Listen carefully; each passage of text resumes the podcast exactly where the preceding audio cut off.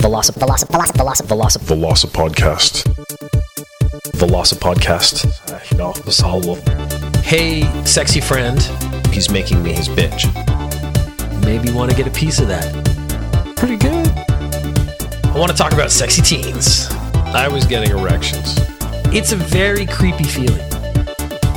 I can guarantee that underwear theft will come up again. None of this is relevant. Pokemon, Pokeballs. 750 milliliter bottle of rum. Welcome to the Velocipodcast, a study in monology. This is your grumpy Uncle Peter. He will say words at you. Clearly, I've been working through my daddy issues lately because I've told multiple stories about my experiences with my father. My father plays guitar and he plays fairly well. And when I was young, I think I was about 12, I asked him to teach me how to play guitar. Now, so he sat me down in a chair and he put the guitar on me and he told me I had to cross my legs. And I asked why, and he said, That's how classical guitarists sit, so it's how you sit properly. But I was a very self conscious 12 year old boy, uh, and sitting like that wasn't comfortable. I'd never sat like that before. So actually, sitting like that was physically uncomfortable. And quite frankly, the guitar being as big as it was, and I was still relatively small, when I sat that way, the guitar went up into my chin, and I couldn't even like see the strings or where my hands would be. And but it was more the self-conscious aspect of it, sitting in a way I wasn't comfortable with, that really, really put me off. But my father wouldn't let it go. He said if I didn't, I had to sit properly if I was going to do it. And so, of course, I never came back for a second lesson. I think I learned a chord and I strummed it a couple times, and then that was it. We were done. And I was supposed to come back and ask him if I ever wanted a second lesson, but I never came back because I knew the first thing he would do was make me sit properly, which I found very uncomfortable and didn't want to do. So there's a neat question there. So is it worth making someone do something properly if they're going to immediately quit? Or is it better to have them do it a slightly wrong way and maybe have that skill for the rest of their life? Because I don't play guitar, I don't play any instrument. I have no musical talent because I've never practiced. And I've never practiced because of that first negative experience, because I was forced to sit in a way I wasn't comfortable sitting. But also, it comes down to enjoyment. Now, my father, in his mind, I wasn't dedicated enough. I, I didn't really want it that badly. And I didn't.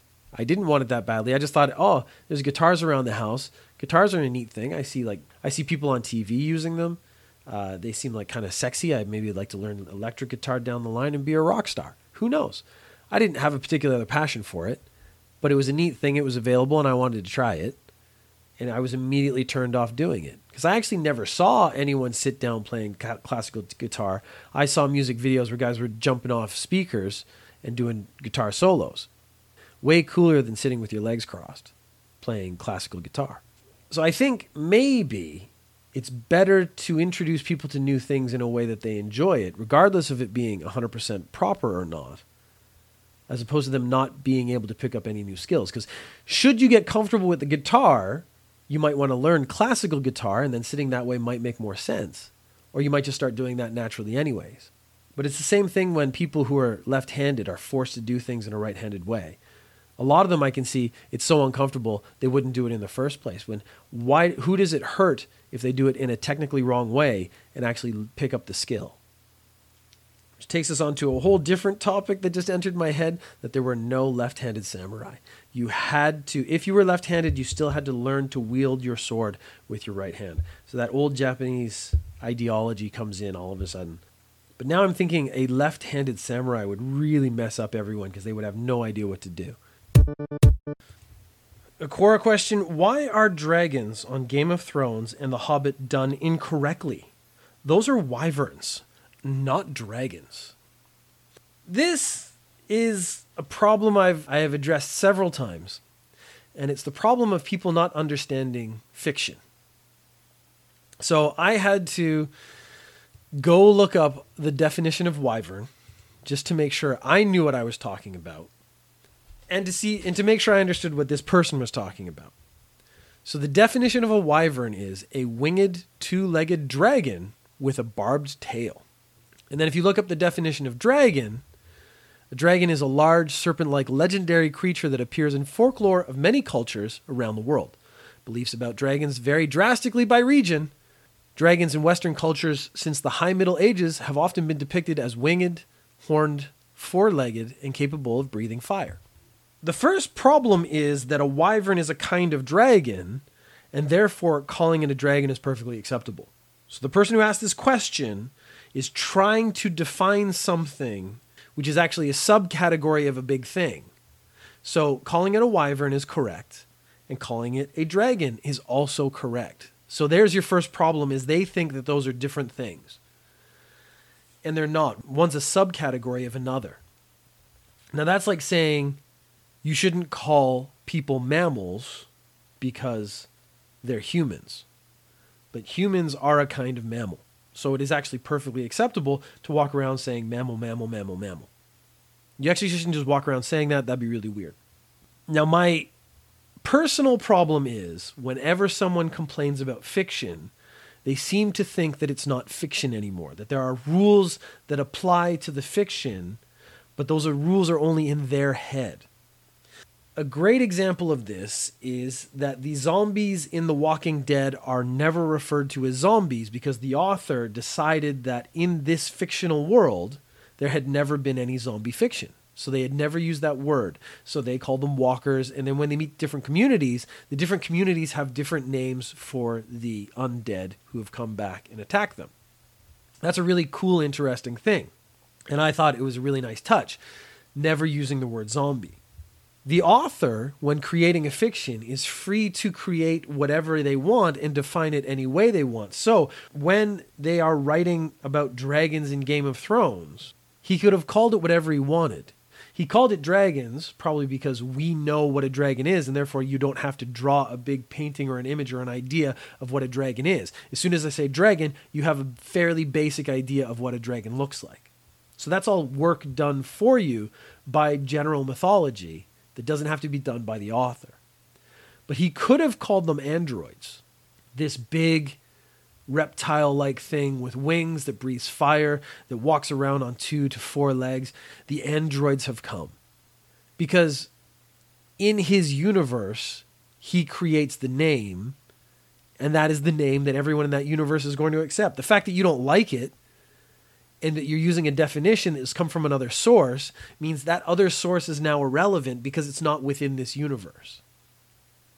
It would be like if you read a science fiction book that talked about dilithium crystals and you got angry that they weren't using dilithium crystals the same way that th- that term is used in Star Trek.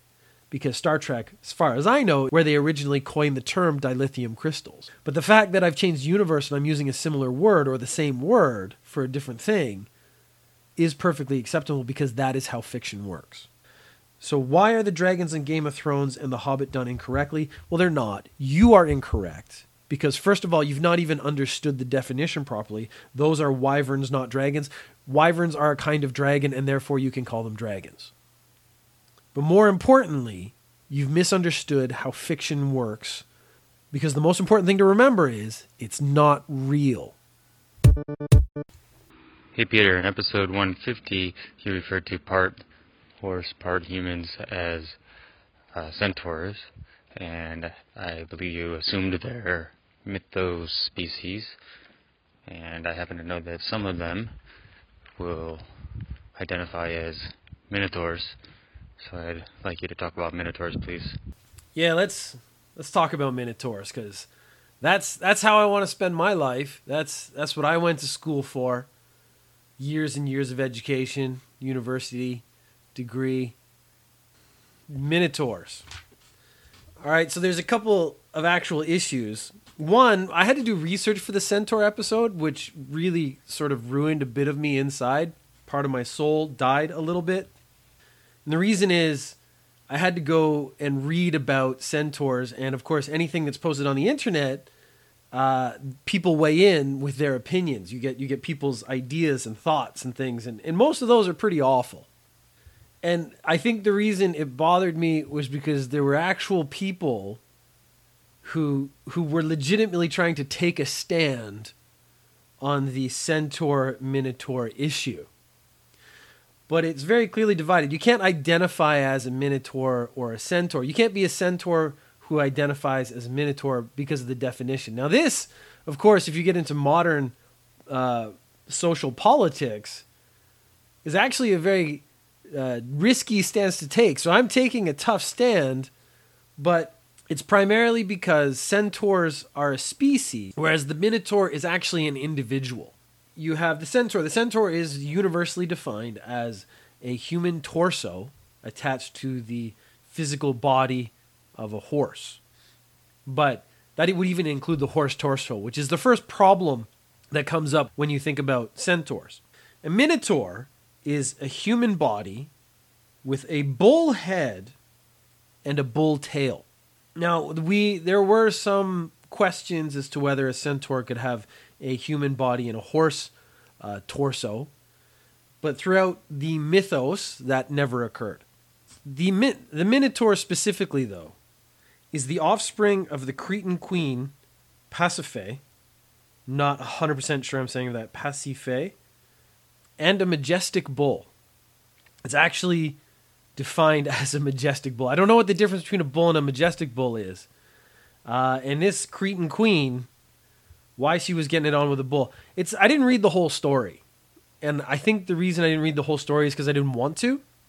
I I took a deep dive once into Zeus, and basically it was all the things that Zeus had raped, and after that I kind of I kind of uh, lost a bit of my taste for mythology because there was a bit too much rape and there was a lot of interactions between animals and people. Now, uh, the one of the things I brought up in episode 150, the centaur episode, was the story of Mr. Hands, and Mr. Hands had a horse provide sexual services for him, and it killed him. Now, I don't know what's going on with this Cretan queen or the majestic bull, but uh, the fact that A, she survived that, and B, produced offspring brings up a lot of questions. And questions that we're not going to get answers to, again, because I'm not going to do that research. So, could a centaur identify as a minotaur? When, when people say like they identify as something else, they refer to a general thing. It would be difficult for someone to say they identify as a different individual. Like if you said, Guy who sent in this question, my name is Guy, but I identify as Grumpy Uncle Peter, that would be a very hard thing for people to accept. Now, you could say I identify as a different gender. You could say I identify as a lot of things. Uh, we know that furries identify as different animals, mostly fictitious ones. And there's a step beyond that, which is the one that sort of confuses me, where it's the people who identify as an anime character. And that's actually where I start to draw the line in that I think somehow I can accept you identify that you are a dragon. You could identify that you are from the world of Naruto. You are a Naruto ninja. But when you say I identify as a specific character, like I identify as Rock Lee. The problem is when you meet someone else who identifies as Rock Lee, and this is apparently a real conflict that has happened on the internet, which is again why the internet is just maybe a place that should be closed off and burned. You get these two people who both identify as Rock Lee, and then you can't have a singular Rock Lee, but the whole point is that Rock Lee is an individual. And you run into the same problem now with the Centaur Minotaur question, because the Minotaur isn't a species it's a singular individual. So could you have multiple centaurs identify as minotaurs? And here we've gotten into a series of sentences that I never wanted to say in my life. Because they're not identifying as something different from them in general. Because being a minotaur is no longer just a feeling or an understanding or something you identify as. Being a minotaur is singular. So the question then is, do you accept that you could that you guy could identify as me, Peter? But then I think the secondary question as to why I won't accept it is what happens to me, Peter? Because I identify as Peter. Can we both identify Peter? Can can Peter be a universal state of being? Which I don't think it can. And primarily because the universe would collapse in on itself. So just because there are a mixture of body parts, you have the centaur torso and the horse body and the bull head and the human body, those do not equate. They're not the same thing. And the centaurs are abominations, but they are an abomination that is a species, that is generalized. The minotaur is unique. I don't think you can really justify identifying as a unique individual in the universe. Because once something is an individual, once something is unique, it is different from all other things. And so you can't identify as that because you can't fully encompass or understand what that thing is. So that's why Guy cannot identify as me. That's why those anime kids can't actually identify as an individual anime character because they can't actually understand all the worldview. And so they don't really share all the feelings of that person, of that character. But thinking about the Minotaur, which is again something I never really wanted to do in my life, I realized that the Minotaur, I have a big question about the Minotaur's brain. Because it has a bull head, doesn't necessarily mean it has a bull brain. So, does the Minotaur behave more like a bull or more like a human? Or is it some kind of actual hybrid? Because I think it's presented as a hybrid. It's actually, in the things I've read, presented as more animalistic than human. It's sort of a rage machine. And so they had that big maze built for it. I don't really know why that was a better solution, but they made the big maze, the labyrinth that he was kept in. Now, what I do know, and this is again maybe a big differentiation between the Minotaur and the Centaurs, the Minotaur was given youths and maidens to eat. So he ate human flesh. Centaurs, now I don't know specifics about their diet, and that's actually a big question that I had because they technically would have multiple stomachs. They would have the human stomach in the front, and then they would have the horse stomach sort of down later in their body. So, which stomach gets used? Because the human stomach and the horse stomach don't process foods the same way. Centaurs are depicted as eating meat and hunting. So, they are not depicted as eating youths and maidens. It's not specifically. So, we don't know if that's true. That actually might be the Venn diagram of creatures. But somehow the Minotaur makes more sense because he just has one stomach, so he eats and he digests very much like a human would. Does the centaur eat meat that is digested in the human stomach and then graze on grass, which is digested in the horse stomach? How would it know which one to use? Does it have two esophagi? One where the path for meat goes to one stomach and one that goes to the horse stomach, which is way longer because it actually would kind of go all the way through the human part of the body into the horse body. Yeah, it just leaves too many questions. It, it, the the digestion of the centaur is now my biggest sticking point. It's it's how does that work? No, someone needs to explain what do centaurs eat, and if they only eat meat or hunting, if they if they hunt and they eat meat primarily, let's say their primary source of food is uh, protein of some sort, other animals, does that have a negative impact on the horse side of their body?